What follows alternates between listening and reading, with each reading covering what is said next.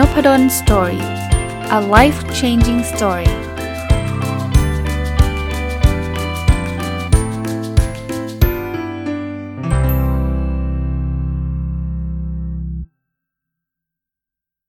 สวัสดีครับ ยินดีต้อนรับเข้าสู่นพดล Story พอดแคสต์นะครับ วันนี้หยิบหนังสือที่ชื่อว่าเด็กวัดดอนมารีวิวนะต้องเรียกว่าหนังสือเล่มนี้เขียนโดยดรนิเวศเหมวชิระวรากรนะครับ กับคุณชัด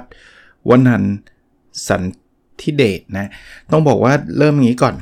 รัดคิวทุกเล่มเลยนะ รัดรัดคิวทุกเล่มจริงอ่านหนังสือจบหลายเล่มนะสัปดาห์ที่ผ่านมา แต่ว่าเล่มนี้เนี่ยต้องต้องเรียกว่าจริง ๆ ได้เห็นใน Facebook แต่สั่งไม่ทัน เห็นเขามีการสั่งเหมือนกับขอลายเซ็นดรนิเวศด้วยอะไรประมาณนั้นนะครับ แต่ว่าไม่รู้ไม่รู้ไปหลุดยังไงก็ไม่รู้สั่งไม่ทันนะสั่งไม่ทันก็รอออกมาตามร้านหนังสือ พอเห็นปุ๊บซื้อปั๊บนะ ก็เริ่มต้นอย่างนี้ก่อนบอกว่าดรนิเวศเนี่ยก็เป็นอีกคนหนึ่งที่จะเรียกว่าเป็นเป็นแบบอย่างในการลงทุนในมุมมองของ value investor หรือว่าการลงทุนแบบเน้นคุณค่านะเป็น VI คนคนแรกของประเทศไทยก็ว่าได้นะครับ แล้วผมก็อ่านหนังสือดรนิเวศหลายหลายหลายเล่มนะหลายเล่ม อาจจะไม่ได้ถึงกับเคลมว่าทุกเล่มแต่ไม่แน่ใจอะแต่อ่านเยอะมากครับ แล้วก็โชคดีนะ มีโอกาสได้เคยไปออกรายการมันนี่ทอล์กกับดรนิเวศแล้วก็ ดรไพบูลซึ่งเป็นเพื่อนของดรนิเวศนะครับ ต้องเรียกว่าปลื้มนะ ได้เจอได้เจอไอดอลทางการลงทุนนะครับ คราวนี้หนังสือเล่มนี้มันเป็นประวัติของดรนิเวศนะครับเป็นเป็นคล้ายๆ เป็นการสัมภาษณ์นะคุณชัดวนันสันทิเดชเนี่ยเป็นคนสัมภาษณ์ดรนิเวศแล้วก็มาเรียบเรียงให้เนี่ยแต่ว่าอ่านแล้วโห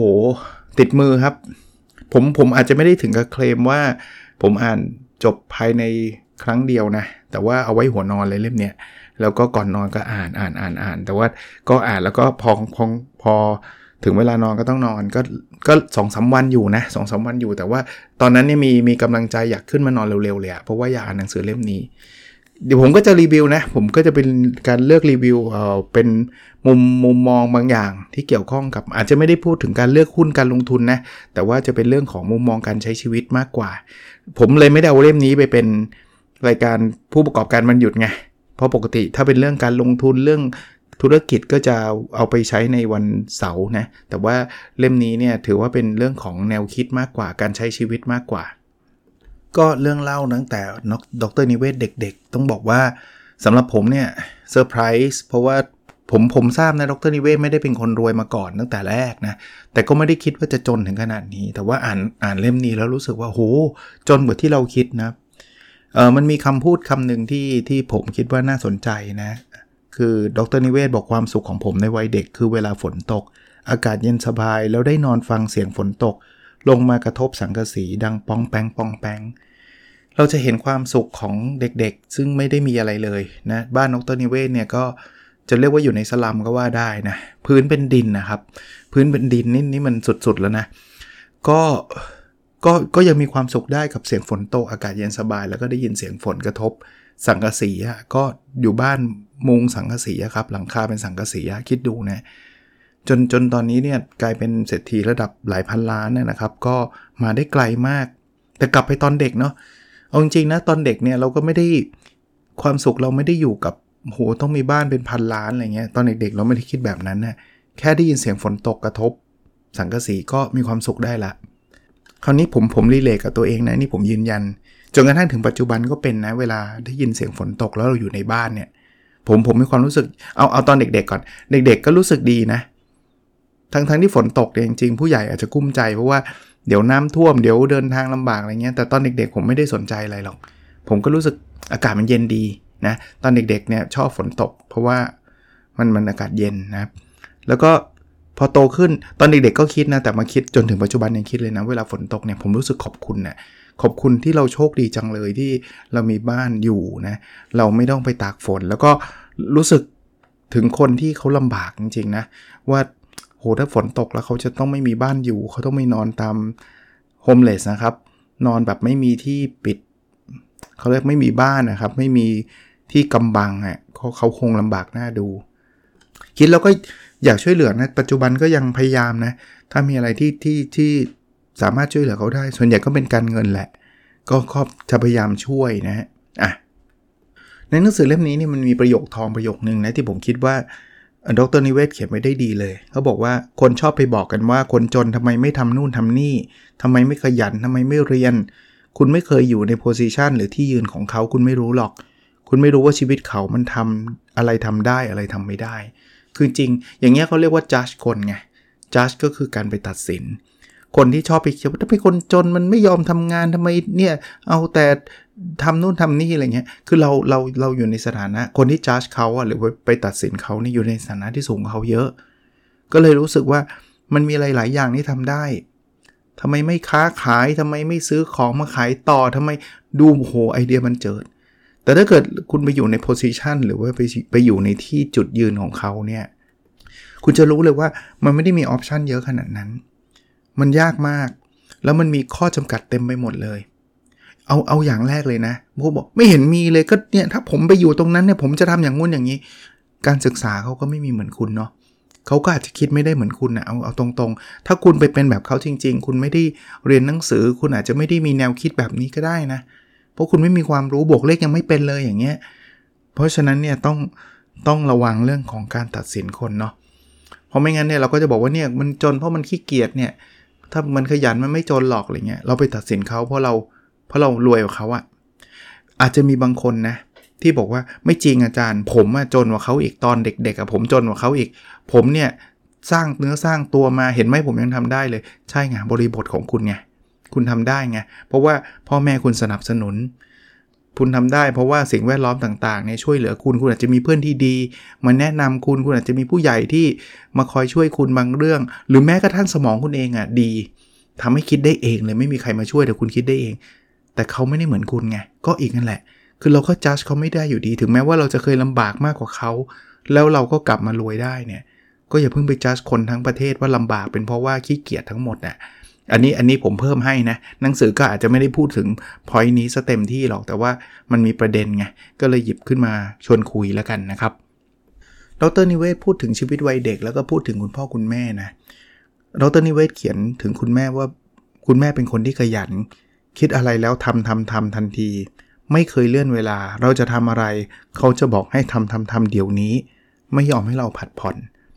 ก็ก็กลายเป็นนิสัยที่ดีอันหนึ่งนะ คือบางทีเนี่ยนี่ผมผมชวนคุยต่อว่าที่เราไม่ไม่สำเร็จไม่ใช่เราไม่เก่งอะแต่เราไม่ทำจริงความเก่งเรามีอยู่แต่เราไม่ทำเพราะว่าด้วยเหตุผลต่างๆนานา นี่กำลังอ่านหนังสือเล่มหนึ่งเรื่องการผัดวันประกันพรุ่งนะ ถ้าอ่านจบแล้วคงมารีวิวอะดรนิเวศก็เลยได้ได้นิสัยนี้จากคุณแม่มา เวลาคิดอะไรก็เริ่มทำนะ อ่านตรงนี้แล้วไฟลุก เพราะว่ามีหลายอย่างที่เป็นโปรเจกต์บนเสาร์อาทิตย์เนี่ยที่ผ่านมาเนี่ย ผมทำอะไรไปได้เยอะเลย เพราะว่าอ่านหนังสือเล่มนี้ จริง ๆ อ่านเล่มนี้จบแล้วอะแต่ว่าจำคำนี้ได้ว่าเอ้ยทำดิคิดแล้วทำผมผมเพิ่มให้ด้วยนะ ถ้าบางคนบอกไอ้งั้นทำแล้วเดี๋ยวมันเจ๊งคืองี้ เราเลือกก่อน ถ้าสิ่งนั้นเนี่ยถ้าทำแล้วมันไม่ได้ต้องใช้เงินมากมาย หรือว่าถ้ามันล้มเหลวแล้วมันไม่ได้ทำให้เกิดผลกระทบต่อตัวเรา หรือต่อคนอื่นมากนักทำเถอะ อย่างนี้ผมเคยเล่าอยู่เรื่อยๆอะอ่านอ่านอ่านพอดแคสต์เนี่ยผมก็ไม่ได้ ถ้าสมมติอ่านแล้ว worst case คืออะไร คนไม่ฟังก็ไม่เห็นเดือดร้อนนี่ ผมไม่ได้ถูกไล่ออกใช่ไหม ผมไม่ต้องใช้เงิน 10 ล้านในการอ่านพอดแคสต์ผมทำอย่างเงี้ยนะครับเพราะนั้นทำทันทีแต่ว่าถ้าพูดถึงเล่นหุ้นเนี้ยถ้าคุณซื้อหุ้นด้วยเงินแบบมาจิ้นก็คือกู้เขามาซื้อเนี่ยเฮ้ยต้องคิดไม่ใช่ทำทันทีนะ บอกอาจารย์นพดลให้ทำทันทีพรุ่งนี้ซื้อแหลกเลยใจเย็นครับ คุณต้องแบ่งแยกแบ่งแยกกรณีให้ชัดเจนนะ แต่ว่าอันนี้ก็เป็นเป็นบทเรียนอันหนึ่งที่ทำให้ผมเสร็จทำงานเสร็จหลายเรื่องเลยนะทำทันทีเนี่ยเดี๋ยวมันก็เสร็จ กลับมาที่หนังสือนะ ก็จอนเด็กๆดรนิเวศก็อยู่อยู่ใกล้ๆวัดดอนนะก็เรียกว่าเด็กเด็กวัดดอนตามชื่อหนังสือเนี่ย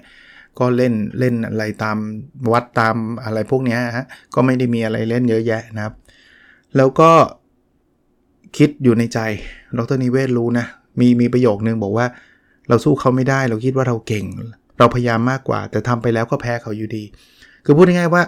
มันไม่มีต้นทุนอะไรเลยครับดรนิเวศก็จนมากแล้วก็ไม่มีอะไรเลย เพราะนั้นเนี่ยจะไปสู้อะไรใครก็ก็ลำบากนะครับ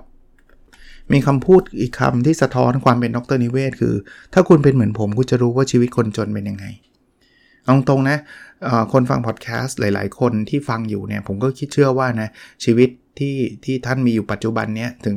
บางคนอาจจะผมไม่ได้สบายเลยมากอาจจะลำบากอยู่เนี่ยแต่ถ้าอ่านหนังสือดรนิเวศเนี่ยก็อาจจะสบายกว่าดรนิเวศตอนเด็ก ๆ ก็ได้นะก็ไม่ต้องไปเทียบกันหรอกครับว่าใครรวยกว่าใครจนกว่าแต่ anyway คือกำลังจะบอกว่าดรนิเวศมาจากศูนย์จริงๆหรือมาจาก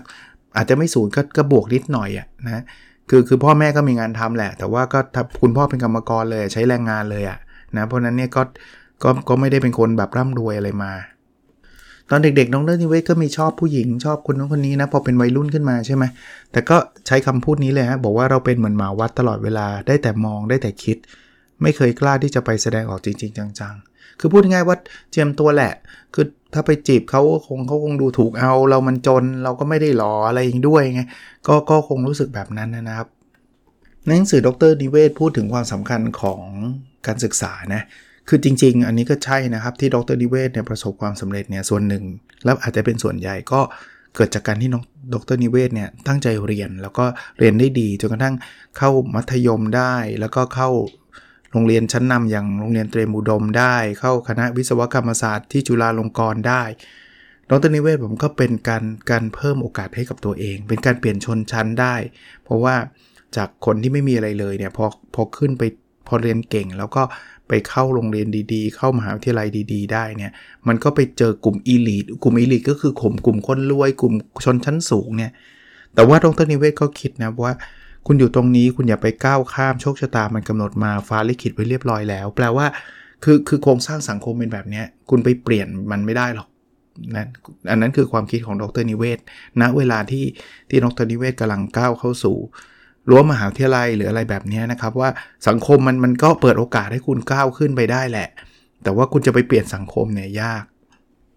พอเริ่มเติบโตขึ้นนะดรนิเวศก็เริ่มมีความคิดมากขึ้น ข้อคิดอีกการหนึ่งที่ผมชอบนะครับ เขียนไว้ว่าคุณไม่ต้องเก่งมากหรอก แต่ถ้าคุณเตรียมให้ดีวางแผนให้ดีคุณชนะได้ คือไม่ต้องแบบว่าสุดยอดแต่ว่าต้องมีการเตรียมต้องมีการวางแผน แล้วคุณมีโอกาสชนะละดรนิเวศเล่าถึงความคิดทางการเมืองด้วยนะ เพราะว่ายุคดรนิเวศเรียนอยู่เนี่ยช่วงช่วงมหาวิทยาลัยช่วงอะไรเงี้ยเป็นช่วงแบบมีสถานการณ์ทางการเมืองเยอะเนาะ14 ตุลา 2516 นะหรือ 6 ตุลา 2519 ถ้าใครคงเคยได้ยินนะเนาะที่มันมีการประท้วง มีความขัดแย้งระหว่างรัฐบาลทหารกับนักศึกษาอะไรเงี้ย ซึ่งตอนนั้นดรนิเวศเขาก็บอกว่าตรงๆว่าเขาก็ไม่ได้ไปประท้วง เพราะว่าเขาเป็นฝ่ายขวานะฝ่ายขวา แต่ว่าตอนหลังๆเนี่ยดรนิเวศก็เปลี่ยนไป แล้วก็มาเป็นแนวลิเบอรัลหรือว่าแนวเสรีนิยมมากขึ้นเป็นฝ่ายซ้ายเนี่ยมีคำพูดอันนึงนะเขาก็พูดถึงคนที่เคยต่อสู้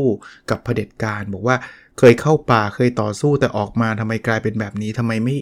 ทำไมไม่เห็นด้วยกับประชาธิปไตยอะไรเงี้ย คือคือถ้าใครติดตามงานดรนิเวศหลังๆเนี่ยก็จะมีการพูดถึง ถึงแม้ว่าจะไม่ได้ไปลงโจมตีแบบเต็มที่นะ แต่ว่าเราจะเห็นลักษณะหรือความคิดทางการเมืองของดรนิเวศพอสมควร มีคนถามว่าแล้วเปลี่ยนจากฝ่ายขวาเป็นฝ่ายซ้ายได้ยังไงนะฝ่ายขวาจะเป็นอนุรักษ์นิยมนะครับฝ่ายซ้ายจะเป็นเสรีนิยม ใครแบบงงว่าขวาซ้ายมันเป็นยังไงไปหาหนังสืออ่านก็ได้ แต่แต่เกิงๆว่าฝ่ายขวาก็จะเป็นแนวว่า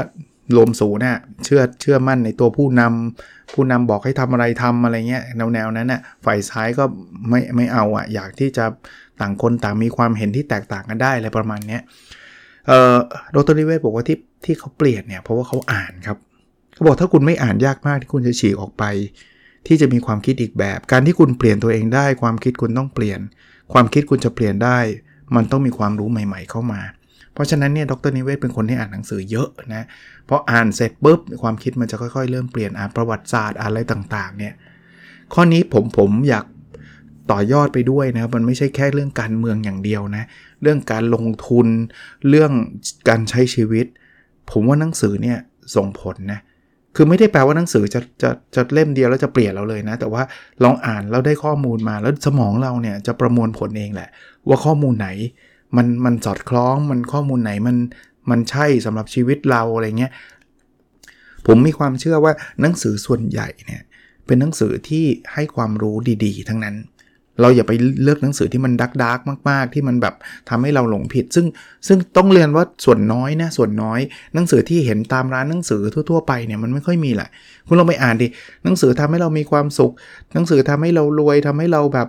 พักผ่อนทำให้เราแบบ สุขภาพดีทั้งนั้นน่ยมันเป็นแนวแนวนั้นทั้งนั้นน่ย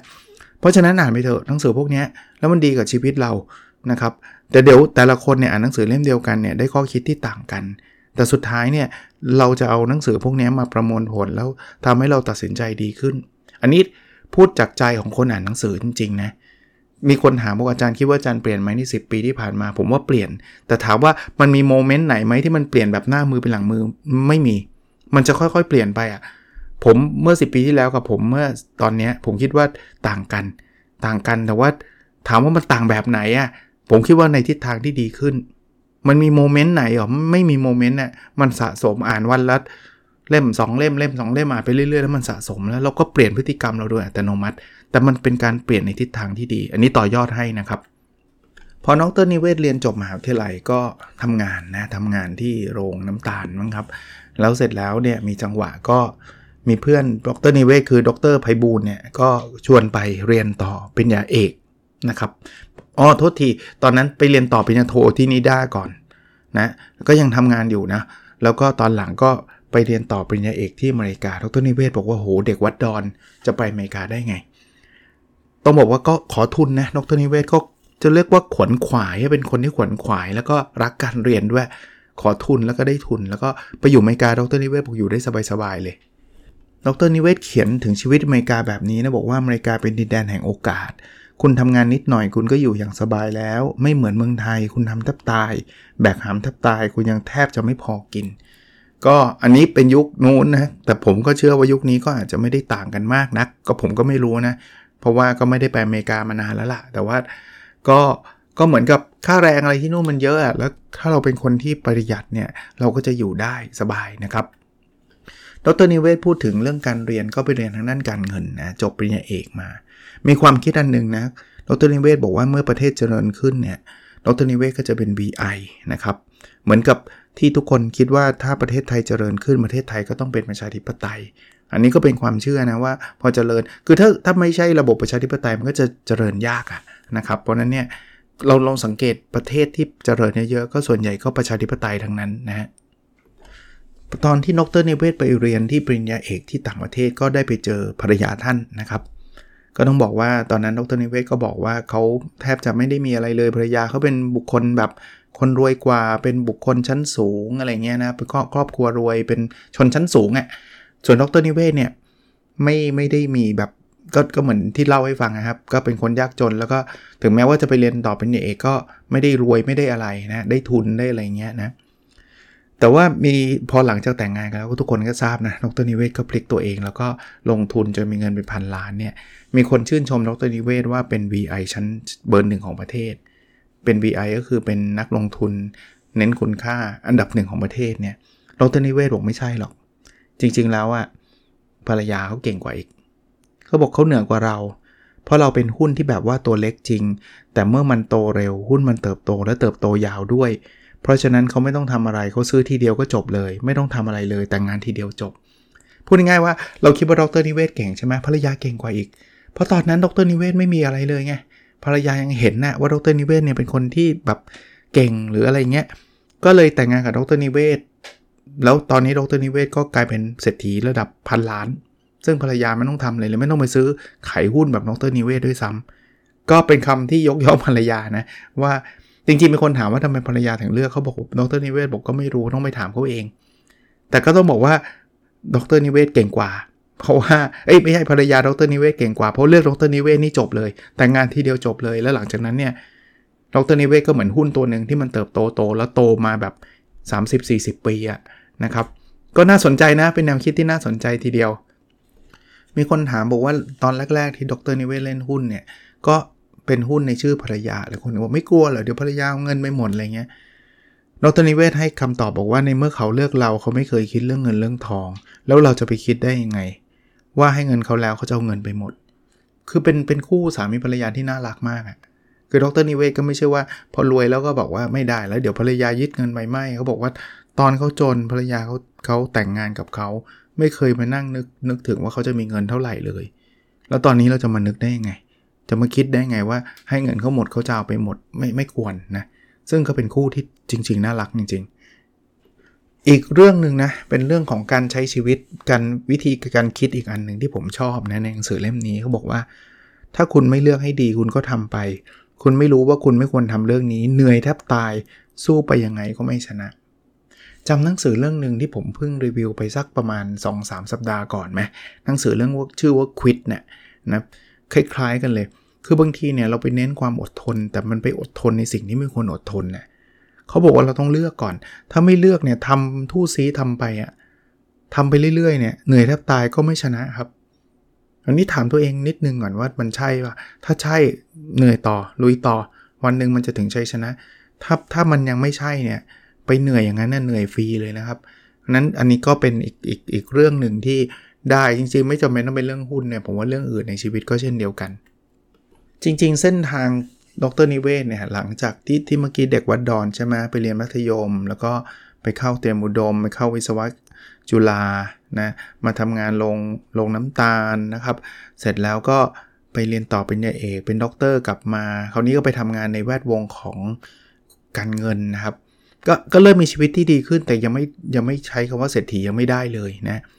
แต่สุดท้ายเนี่ยมันมันมันมีความเปลี่ยนผันในชีวิตของดรนิเวศ โดยที่ไม่ได้ตั้งใจก็คือ มันเกิดวิกฤตต้มยำกุ้ง วิกฤตต้มยำกุ้ง หลายคนอาจจะเกิดไม่ทันนะ ผมจำได้ตอนนั้นผมกลับมาจากอเมริกาใหม่ ๆ เหมือนกันปี 2540 นะครับ มีการลดค่างเงินบาทปล่อยเขาเรียกว่าลอยตัวดีกว่าไม่ใช่เรียกว่าลดลอยตัวค่างเงินบาท แล้วก็เศรษฐกิจก็ล้ม บริษัททางไฟแนนซ์ทางด้านการเงินก็ปิดตัวไปเพียบ หนึ่งในนั้นก็คือดรนิเวศก็ถูกให้ออกจากงาน ตอนนั้นเขาเลยมานั่งคิดว่าจะทำอะไรต่อดี สุดท้ายก็เลยลงเอยด้วยการเป็นนักลงทุน ดรนิเวศบอกว่าคำนวณแล้วถ้าปันผลได้ปีละ 10%ถ้ามีเงินอยู่ 10 ล้าน ซื้อหุ้นหมด จะปันผลปีละ 1 ล้านมันพอแน่ๆ บอกอุ้ยแล้วดรนิเวศได้เงินมาได้ไง 10 ล้าน บอกว่าดรนิเวศเก็บเงินมาตั้งแต่เริ่มทำงานนะครับทำงานมา 22 ปีนะครับ เพราะนั้นเป็นคนที่ประหยัดมัธยัสถ์จริง ๆ นะครับ แล้วก็เก็บเงินได้ 10 ล้านจริง ๆ ก็ผมผมคิดว่าก็เป็นอะไรที่น่าสนใจแล้วว่าแล้วดรนิเวศก็ก็เริ่มเข้าเปลี่ยนตัวเองทิศทางตัวเองมาเป็นนักลงทุนตั้งแต่ตอนนั้น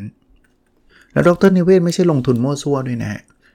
ก็ ไปศึกษาเรื่อง VI อ่านหนังสือหรือหรืออะไรเงี้ยพวกนี้นะครับ value investor เนี่ยแล้วก็จบด็อกเตอร์มาทางไฟแนนซ์อะเพราะฉะนั้นก็มีความรู้อยู่แล้วนะดรนิเวศบอกผมตั้งเป้าตั้งแต่วันนั้นว่า ผมจะเป็นผู้นำของหลักการที่เรียกว่า VI โดยที่ผมมีความเชื่อมั่นว่านี่คือหลักการที่ถูกต้อง และจะประสบความสำเร็จ คือดรนิเวศเนี่ยในในในเล่มก็จะพูดถึงเทคนิคการลงทุนอะไรต่างๆ ที่เป็นความคิดดรนิเวศเนาะแต่ว่าเป็นคนที่เลือกเป็นคนที่คิด VI มันไม่ใช่เลือกซื้อวันนี้ขายพรุ่งนี้นะครับก็ก็ต้องอยู่กับหุ้นตรงนั้นนานนะแต่ก็ไม่ใช่ว่าจะอยู่ตลอดไปก็ก็ต้องดูด้วยเมื่อไหร่ควรขายเมื่อไหร่ควรซื้อแต่ว่าไม่ได้เทรดรายวัน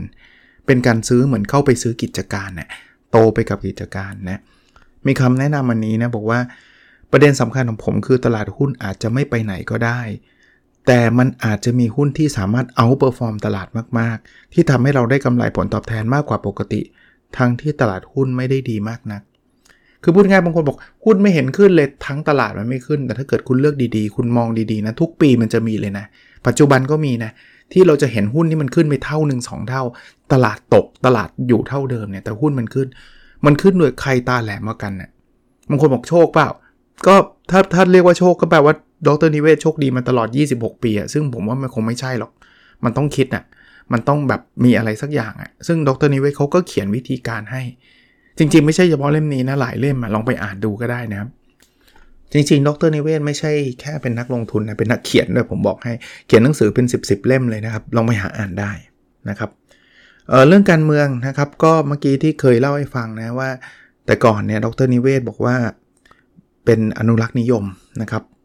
แต่ว่า เริ่มมาเป็นเสรีนิยมมากขึ้นเรื่อยๆ เริ่มตั้งแต่เริ่มเป็น VI นะครับบอกว่าการที่เราศึกษาเรียนรู้กับประวัติศาสตร์และการเมืองมากๆเนี่ยเพราะว่าเป็น VI เนี่ยต้องเรียนรู้นะพื้นฐานเป็นยังไงการเมืองเศรษฐกิจสังคมเป็นยังไง เพราะว่ามันเกี่ยวข้องกับธุรกิจด้วยเนี่ยก็เลยเปลี่ยนความคิดมาเป็นเสรีนิยมมากขึ้น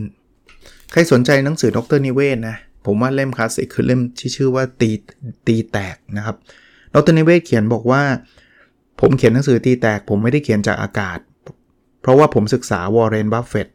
ศึกษาใครต่อใครมาเยอะก่อนที่จะเขียน ผมก็อ่านหนะเล่มนั้น ถ้าใครยังไม่อ่านแนะนำเลย ถ้าเป็นอยากลงทุนในตลาดหลักทรัพย์แนว VI เนี่ยต้องอ่านเลย a must เลยนะครับ ลองอ่านดูดรนิเวศก็เลือกหุ้นนะก็ไม่ได้เลือกอะไรทั้งตลาดหรอกนะครับบอกคนไม่เข้าใจจะงงว่าสินทรัพย์คุณทำไมมีตัวเลขอยู่บนหน้ากระดาษแค่ 20 ตัวจะหุ้น 20 ตัวอะไรเงี้ยนะก็ก็เราเลือกได้นะครับว่าเราจะลงทุนที่ ตัวไหนยังไงนะครับ หลังจากดรนิเวศลงทุนมา 20 กว่าปี แล้วก็ชนะตลาดเกือบทุกปีเลยนะฮะและชนะเยอะด้วยก็เงินจาก 10 ล้านตอนแรกก็เป็นหลายพันล้านเนี่ยมีชีวิตเป็นยังไงอ่าเรามาดูชีวิตตอนหลังจากรวยแล้วมั่งนะตอนที่ผมมีเงินพันล้านที่บ้านไม่มีใครรู้ว่ารวย ผมยังไม่มีบ้านของตัวเอง ไม่มีรถของตัวเอง ไม่มีทรัพย์สินอื่น เลยยกเว้นหุ้น ที่จริงลูกผมกว่าจะรู้ว่าผมรวยเขาโตเป็นสาวแล้ว ถึงจะเพิ่งมารู้ว่าอ้อเรารวยเหมือนกัน คือใช้ชีวิตตามปกตินะครับบ้านบ้านไม่มีบ้านของตัวเอง เพราะว่าตอนนั้นแต่งงานก็อยู่กับภรรยานะครับ ครอบครัวภรรยาก็สร้างบ้านให้นะเพราะช่วงแต่งงานตอนนั้นก็ยังไม่ได้รวยอะไร ก็อยู่แบบนั้นมาเรื่อยๆนะถึงมีเงินเป็นพันล้านก็ยังอยู่บ้านหลังนั้นต่อ ซึ่งมีคนถามว่าเอ๊ะแล้วรวยแล้วไม่ใช้เงินจะจะรวยทำไมบอกก็เขามีความสุขแล้วไงกับการรวยแบบเนี้ยกับการไม่ใช้เงินแบบนี้นั่นคือความสุขเขาเพราะนั้น อย่าไปคิดว่าความสุขต้องใช้เงินนะครับ คือหลายคนก็รวมรวมทั้งคนส่วนใหญ่แล้วกันนะที่เราเราเรารู้สึกกันก็คืออะไรฮะคือเราต้องใช้เงินซื้อความสุขเท่านั้นเนี่ยแต่ดรนิเวศผมไม่จำเป็นไงก็อีกอะผมผมคิดว่าเรามองในมุมของคนพันล้านน่ะผมคิดว่าถ้าท่านมีเงินพันล้านน่าจะรู้สึกแบบดรนิเวศก็ได้ แต่พอยังมีเงินไม่ถึงพันล้านเรารู้สึกว่าถ้ามีเงินจะใช้ให้หมดอะไรเงี้ยมันอาจจะเป็นความรู้สึกไม่เหมือนกันนะเขาถามว่าเราจะสอนลูกให้ใช้ชีวิตแบบตัวเองเปล่าเขาบอกไม่นะดรนิเวศบอกพ่อผมจนมากไม่มีกิน แต่พ่อเขารวยมากคือพ่อคือลูกดรนิเวศนะพ่อรวยมากก็หมายถึงตัวเองรวยนั่นแหละ เพราะฉะนั้นชีวิตเขาต้องเป็นอีกแบบหนึ่งก็จะไม่เหมือนกันครับ หลังๆท้ายเล่มก็พูดถึงประชาเยาวชนกลุ่มใหม่ที่เกิดขึ้นนะเนาะบอกต่อสู้ความคิดนะครับ เพราะว่าอยากที่จะเปลี่ยนแปลงนะครับ เขาต่อสู้ในโลกอินเทอร์เน็ตต่อสู้ในหลาย ๆ ที่นะเขาก็เขาก็มีทิศทางของเขานี่ก็คือเด็กรุ่นใหม่ที่ที่เกิดขึ้นในปัจจุบันนี้ดรนิเวศบอกว่าพลังที่ทำให้อาจารย์นิเวศหรือดรนิเวศเนี่ยเติบโตขึ้นมาก็คือเขาบอกเราถูกเหยียดเราเลยต้องดิ้นรนทำยังไงถึงจะก้าวหน้าขึ้นมา แล้วก็ไม่ยอมทำตามสิ่งที่ถูกตีกรอบว่าเฮ้ยคุณเกิดมาแบบนี้คุณได้ได้แค่นี้แหละนะเขาบอกว่าไม่ไม่ เขาไม่ทำตามกรอบนั้นบางคนบอกว่าอย่าอย่าไปพยายามเลย อย่าไปแข่งเขาเลย เขาเก่งกว่าเขาดีกว่าดรนิเวศไม่เชื่อไง แล้วก็พยายามต่อสู้ แล้วก็ขึ้นมาได้จริงๆนะ เพราะถ้าเกิดใครรู้สึกว่า ถ้าใครมาตีกรอบว่าต้องเป็นแบบนี้ได้แค่นี้แข่งคนอื่นไม่ได้หรอกเขาเก่งกว่าคุณ คุณก็อยู่เฉยๆเขาก็คงอยู่แบบนั้นตลอดชีวิต ตอนนี้ลูกก็ภูมิใจในตัวคุณพ่อนะบอกว่าลูกบอกไม่อายเท่ดีนะครับ พ่อเป็นคนดัง เขาแต่งงานก็ไม่เปลี่ยนนามสกุลเพราะนามสกุลนี้ดังนามสกุลนี้ต้องเอาไว้เพราะมันเท่เพื่อนรู้จักหมด จริง ๆ ความเป็นคุณพ่อเนี่ยลูกปลื้มเนี่ยผมว่าพ่อปลื้มนะคือคือคือคือคือเป็นธรรมชาติของมนุษย์อยู่แล้ว สิ่งอีกอีกความมหัศจรรย์อันหนึ่งนะที่ดรนิเวศบอกว่ามาถึงได้จุดนี้เพราะว่าเขาบอกตอนหนุ่มๆเนี่ยทำอะไรไม่ได้สำเร็จอะไรเยอะแยะ ไม่มีใครรู้จักไม่มีใครสนใจ ตั้งแต่จบมหาลัยมา มันไปเรื่อยๆ แต่ด้วยอิทธิพลของ compounding คือการทบต้น มันทำให้ตอนปลายๆเราพุ่งขึ้นไปสูงมาก ถ้าเป็นเรื่องเงินเนาะคือเงินต่อเงินน่ะที่เราคุยกันน่ะเราเราเราได้สมมุตินะกำไร 10%น่ะปีแรก ๆ ไม่รู้สึกอะแต่ว่า 10%เนี่ยมันค่อยๆ ทบมาเรื่อยๆเรื่อยๆเรื่อยๆมันก็จะพุ่ง ผมว่าชีวิตเราเหมือนกัน อันนี้ผมต่อยอดให้ด้วย แล้วก็ดรนิเวศก็เป็นตัวอย่าง คือพยายามต่อไปครับ วันนี้อาจจะดูแบบไม่ค่อยมีผลเท่าไหร่นะที่เราพยายามเนี่ยมันได้คืนมา 5% 10%เท่านั้น แต่ระยะยาวส่งผลเยอะนะครับ ส่งผลเยอะ เพราะฉะนั้นก็ก็ลองลองไปพิจารณากันดู ก็ประมาณนี้นะวันนี้ยาวนิดนึงเพราะว่าหนังสือเล่มหนาพอสมควรเลยแต่ว่าน่าอ่านมากมากมากมากมากนะเชียนะชื่อเด็กวัดดอนชีวิตความฝันและการลงทุน ดรนิเวศเหมวชิระวรากร กับคุณชัดวนันสันทิเดชนะครับอ่านแล้วชอบนะครับ แล้วก็ขอมารัดคิวรีวิวเป็นเป็นเป็นอันแรกเลยแล้วกันนะครับ โอเคครับ แล้วเราพบกันในพิสดถัดไปนะครับ สวัสดีครับ